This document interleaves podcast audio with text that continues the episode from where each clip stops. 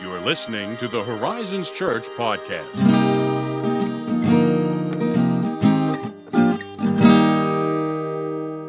Welcome to HCH Radio. Whoa. It's, that's a lie. I made that up.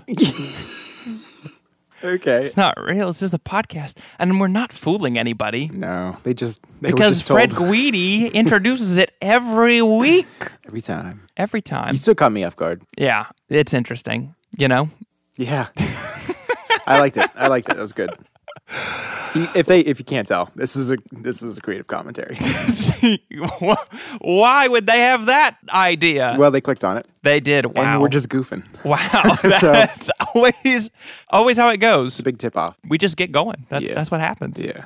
So that's what we're gonna do. Yes. It's John. Yes. this week. Probably, I want to say my favorite gospel. Sounds almost blasphemous to say I have a favorite No. gospel. Does it though? Does it really? I don't think so. yeah, Because it's my favorite as well. yeah. I mean, it's And if you say it's blasphemous, then I feel bad woof. and convicted.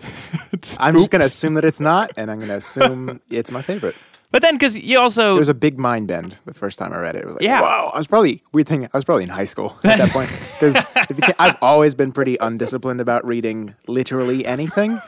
when I read it through the first time, like cognizantly, I was like, oh, I had the had the loop thrown. yeah, I was thrown. For, how do I? You thrown for a loop is what I'm trying to say. like a Lord fool. Uh, threw me for a loop Yeah, it's pretty rad. because it's such a different gospel. Yes. Mm. you know, because you have the synoptics, you have Matthew, Mark, and Luke, which are all basically kind of the same. You know, lots of parallels, and then Yeah, John, right, which right. has parallels, but is really it's all in a category of its own. Would it would it be fair to say, and I don't know if I just invented this because I wanted to see this in the writing, but I was kind of left with the impression that John has this more intimate, personal, emotional take on things. Like that just seems to be where he's coming from. Yes. Or the or the way, you know what I mean? The way he even refers to himself, everything about his approach and the way he talks felt different, I guess. Maybe that's Yeah. just the subtext. many scholars, commentators, and theologians have called the Gospel of John the spiritual gospel or the gospel of love. Eh, got him. Um, so it's a very uh, Oh, well, I'm glad I'm not insane. weird cough laugh there. it happens, you know. yeah. It happens. So, yeah, it's the Gospel of John today, which is in a category of its own. In fact, I really liked what the scholar Leon Morris said about it one time. He said the Gospel of John is both a pool that a child can wade in and an ocean that an elephant can swim in. You know why I like that so much? Why? Because around that time in high school, this is not a joke. I can you were poised to laugh. I could see it in your face. I'm not going to. Okay. Serious face. Yeah, right.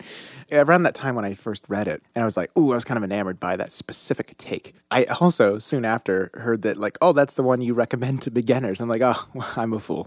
like, I'm just a beginner," which I guess, given the context, it's not completely wrong. But I felt a bit, I don't know, demeaned privately in my own mind. I was like, "Oh, well, great." Good, I- I good for me." understand that. Well, clearly, clearly, Leon Morris is like chin up because. Swimming elephants. I like elephants. I'm just gonna put that on the table too. Delightful creatures. Yes, they are. They truly are. So, yeah, the Gospel of John. It is coincidentally, indeed, as is Leon the Morse one. also pointed out, a good gospel for you know beginners, those who are new to the faith, or those who are not even in the faith yet. Yeah. It's a good primer and introduction to the faith. It is organized around seven signs and seven or eight, depending on how you count them That or sounds who you ask. Eight I am statements. So as you're reading the Gospel of John, you want to keep an eye out for those. The first sign begins with the wedding at Cana, where the Lord turns water into literal gallons of wine. Yeah, Woof doggy. What a party there. clearly. And then you have the I am statements. And the confusion around that seventh or eighth is around the interaction that Jesus had with the Pharisees, where they're talking and they're like, You are not yet 40 years old, and yet you claim to have seen God. That whole discourse. And then at the end of it, Jesus says, Truly, truly, I say to you, before Abraham was, I am. And so, depending on if you count that or not, you Ah, Interesting. get eight. If you don't technically count that, it's Sort of like seven. a bonus one. Yeah, yeah, like a Bonus like statement. a nice little bonus statement. It's like the vowels and sometimes why. Wow, that is Just what an analogy. speaking in layman's terms over here. Actually, in our series enough we did a couple years ago, which was about the I am statements, we counted that one, Oh, but then we combined the statements where Jesus says, "I am the good shepherd" and "I am the gate," which are in the same kind of speech that he gives. He gives Yeah. he mentions both those in the same speech, so we combine those for Oh, the okay, sermon. okay. But they're still separate. It's just that's just trivia for you. That's just fun. But the reason John gives us those statements and arranges them the way he does is to help us in his own words. He gives his purpose statement at the end of the gospel, which I think is fun. You know, we're Westerners. We want that at the beginning, but he doesn't give it to at the end. Uh, but he says he has written his gospel so that we might believe that Jesus is the Christ, the Son of God, and that by believing we may have a life in his name. So that's what you want to kind of keep an eye out for as you're reading the Gospel of John, those seven signs and those seven or eight I am statements. Uh, but what we really want to drill down for the purposes of this creative commentary and what we're going to be linking it to here shortly is key theme of the revelation of the Father and Jesus's I am the true vine discourse. Because another theme that you see revealed throughout the Gospel of John is that the Father is perfectly revealed in the Son. Jesus says things like, If you had known me, you would have known my Father also, and whoever has seen me has seen the Father, which becomes a pretty key component of his godhood. You have a whole camp of people, not only today, but it was especially prominent back in the first few centuries of the church. People who believed that Jesus was just a human being, merely human, and that somehow the divine nature was like imparted to him, and that Oh, he kind okay. of took in the divine nature at some point. A different kind of order of operations. here. Right, but you have him making statements like these where he's Yeah. equating himself with the Father, which means he's saying he is God. And the Pharisees actually go so far as to accuse Jesus of blasphemy when he says right out, I and the Father are one. Yeah. Uh, they're ready to stone him. you know, they're ready to kill him. And in fact, what they say is, You, a man, make yourself to be God. But I assume they weren't willing to give him any credit for divinity whatsoever. No. In fact, that whole incident was precipitated by them saying, How long are you going to keep us in suspense? If you are really the Christ, just tell us. And then he goes on and says these things, and then It's like, they're have you been "Oh, listening? Yes, like I'm now we're going to stone you. Oh, okay. yes. So when we look to Jesus, we see the perfect radiance of the Father. That, of course, means that Jesus is claiming to be God, that he is the perfect representation of God. Or to quote the author of Hebrews, he is the perfect radiance of his glory. So our father hunger, to use terms that other theologians have used, and that will come back around a little bit in the work that we're going to be talking about, is kind of imparted to us through the mediator in the person of the Son in the Gospel of John. So that becomes a key theme in the Gospel is how Jesus the Son reveals to us the Father and he shows us what the Father is like. But the other theme that we want to really drill down on for the purposes of this particular episode is where in John 15, Jesus says, I am the true vine. Here, he reinforces a pretty critical truth that I know I'm prone to forget because it's kind of inconvenient and painful. what he basically says is that if we truly abide in him and if our faith is truly in him, the Father will prune us so that we bear more fruit. What Jesus says, I'm the vine, you are the branches, and my Father is the vine dresser. And of course, that's not pleasant imagery if we're the branches, because what that involves is someone taking sharp tools and trimming back parts of us. Yeah. Which that's not my idea of a fun time. I don't want that happening to me. It's not at the top of my list. But he does that so that we bear more fruit, is what Jesus says. In other words, Right. he cuts away so that we might become more than we currently are, so that we might become more like Jesus, so that we might become more human, so that we might become, dare I say, more beautiful in that sense of the word, and that we might become more true. And as we abide in Jesus and keep his commands, and we demonstrate our love for him, not only does that happen, but he calls us his friends. So it's not just that, okay, well, I'm going to start by, uh, you know, I'm going to prune away and cut away and do all this painful stuff to make you more fruitful. But Jesus promises that he'll become our friend. We are his friends, and he will walk those hard and painful, lonely, dare I say, roads with us when those moments in our walk of faith come to us. He is the friend who will walk the hard road of sacrifice for us. And of course, he ultimately demonstrates that by going to the cross. That's the ultimate display of love. You remember Justin Kinsel, Liberty University? Yeah, I he do. wrote a song about that called He is Love Displayed, which was always a Liberty favorite, but uh, good good song. But those are the kind of things that John is really hitting on. And to go back to your original observation that John his gospel is just so much more intimate and it feels more conversational and whereas Luke you know, I love the Gospel of Luke, probably my favorite synoptic gospel. Really? But he writes his kind of like this I don't know the exact terms to use, but it's this. It's a heartfelt gospel, like all the gospels are, but it's this kind of it's biographical, Yeah, yeah, yeah. It does not surprise me. that you like that. investigative journaling kind of a thing. Yeah, it does sound like something you would appreciate. Yeah.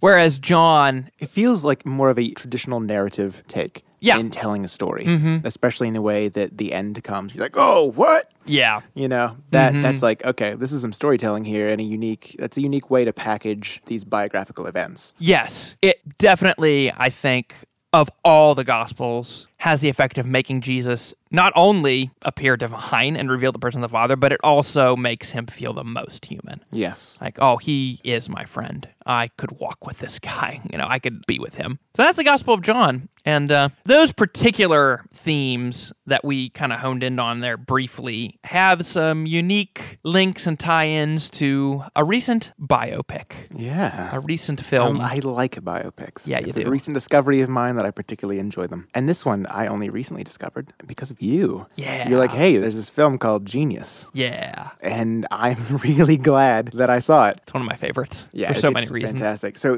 just um, hmm, how do I want to introduce you to this? Yeah, I'm just gonna I'm just gonna dive into it. Do it. Just gonna dive right. So this begins with the introduction of two principal characters. We have the seasoned editor Maxwell Mm-hmm. and the fledgling, as of yet undiscovered author Thomas Wolfe. If you know that name, you might know where this is going. I didn't. so it was a fun new journey, right? It was great. But I mean, you know, listen, if many of you don't know the name, great. I didn't either, and this was a wonderful experience. So, you know, buckle up. Yes. But early on in their relationship, as they first meet, it's kind of like a, a teacher student situation. Uh, Yeah. Max sees enormous potential locked away and, and he wants to hone it, uh, you know, prune it, you Yeah. might, you might say. Yeah. Oh, like a good editor. And he wants to help get Tom's work into the hands of people in its best form. You know, Right. like you described, kind of uh, pruning so that it can become more beautiful. Very much the process of editing literature. So you know that's what he does. That's what Maxwell does. He edits and effectively in the process trains Tom in the world of published literature, how to communicate beauty and, and the words it deserves and the ones that will do it justice and do so honestly. Right. 'Cause for all his passion, Tom would write like a hundred pages for every five that make it into the book. Yeah, he couldn't he's- stop. he's a very uh, feverish writer. So it's a lot of hard work in writing and editing, and it's a success. Yeah. Uh, his first book, it's a, it's a pretty big deal, and that also sets some pretty high expectations for the future. Oh, boy. I cannot imagine. Crushing expectations. Oh my gosh! Oh. Oh, like when you just hit a home run, right? From minute one, well, how do you follow that up? Yeah. It's Now like you gotta keep every that up. every season of every television show or or second album of your favorite band. Like, can they do it again? Maybe not. Wolf. I don't know. Ugh. D- if you're a fan of Thomas Wolfe, I guess you do. but at this point in the film, we're going to fast forward. And the reason I want to specifically mention this little fast forward moment is because it's a montage. And they can often be hit or miss in Mm-hmm. Yeah. films. I mean, montages, boy, in The Conjuring, in the early point, I love that montage. Yeah. In King Arthur, in that beginning, I, boy, do I not love that Well, montage. f- bad montage. Just like, sorry, Guy Ritchie. I like the rest of the film. It's a fun little, it's a fun little thing. Not the montage.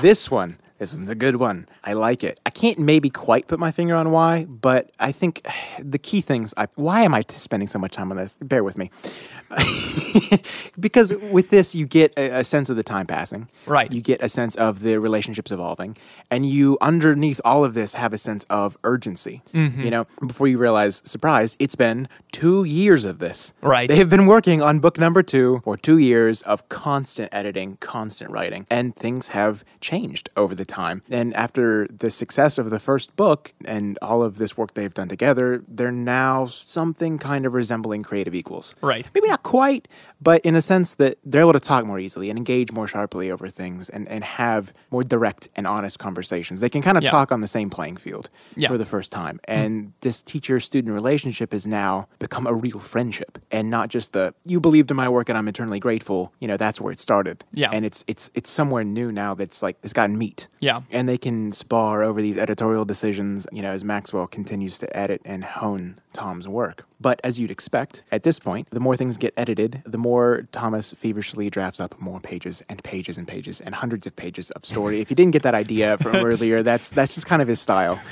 Eh, Uh, he cannot stop. it's kind of endearing, you know. It's like that's impressive. I wish I could do literally anything that obsessively. I I I get it's kind of maybe not a wholly positive, beneficial thing, but it's still impressive, right? Yeah.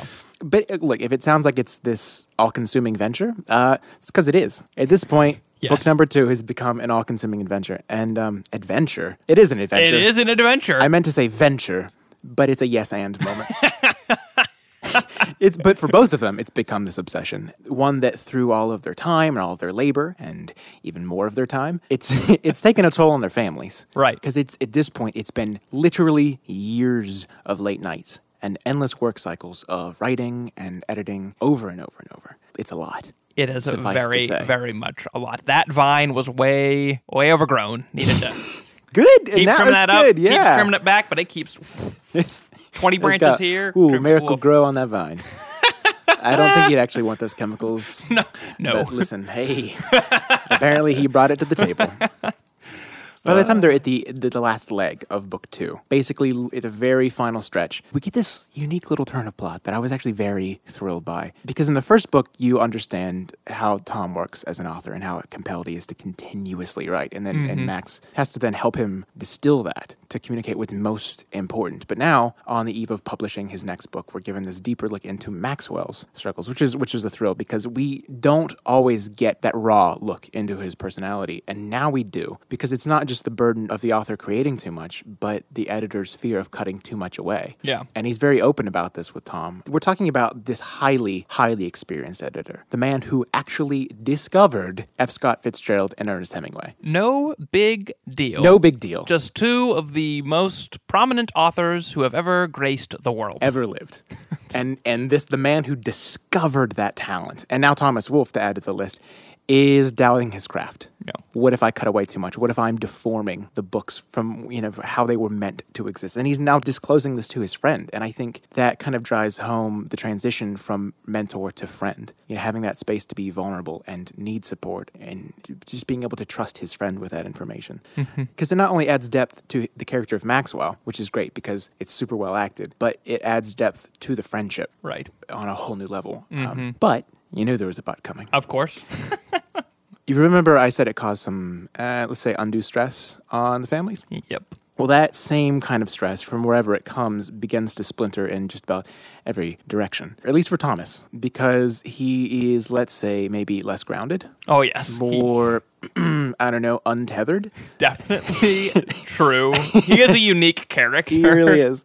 But as a point of contrast, right, earlier on, when the years of late nights were first taking their toll in a way that we could see, Maxwell begins missing these important family moments, particularly this family vacation. And he commits to it. He's like, gotta do the work. And so he, you know, he willingly lets that that distance come. But to his credit, he recognizes, you know, the value of his family, the people in his life, and he kind of comes around. And it's not a big scene. It's not this big to do, but you know that he knows Yeah. Mm-hmm. what they're worth and and you can tell that you know how he's been able to negotiate that Mm-hmm. and adjust his priorities and that's like it's really it's kind of like a nice quiet unspoken thing And you're like, Yeah. okay thomas on the other hand No. his, his life his priorities they've already destroyed his marriage at this point which is pretty sad but now in fact ernest hemingway makes the comment pretty soon he's going to start believing what the papers say about him Woof. all of their accolades dangerous place oh to be. man when someone like ernest hemingway says that. has the perspective and the experience to say, "You better listen, boy,"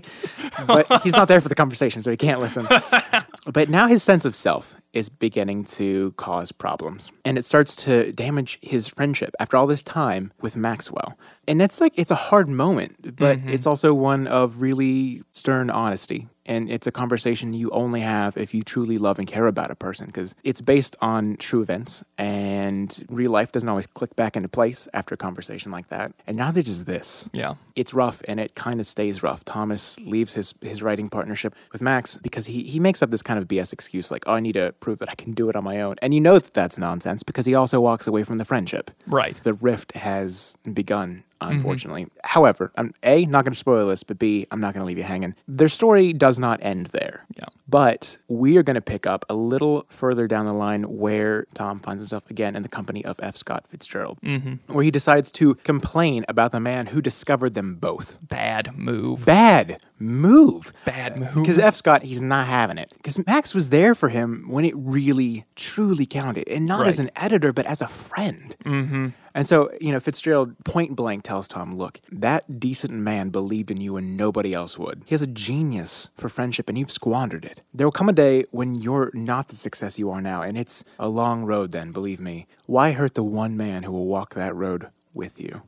Mm, Yeah. I mean, it's that moment, that monologue is such a rich analysis of what Maxwell represents in this story. Yeah. Like the story about famous authors suddenly places Maxwell as the cornerstone in their lives and Yeah. the cornerstone of this story in a way that's like extraordinarily inspiring. It is. It, it holds a lot of weight. Cannot over recommend this. Yeah, very well told. And the themes of friendship and the way that that plays out, even in the midst, editing is painful work. Sure. Uh, you don't even have to be a novelist to know that, you know, whether it's, you know, you're just writing an essay or, you know, you're working on a private project. There's so much of yourself that's put into it, and it feels like that part of yourself is getting edited. Right. So it is. It is kind of a contentious arrangement. Yes. But almost every time, that process is for the better. Clearly. And at the end of all these things, when it comes to, of course, to bring it back around our relationship with the Lord, every time he cuts something, it's always for our good when we can't understand it. And he is the friend who will walk that road with us. So, why, in the words of F. Scott Fitzgerald,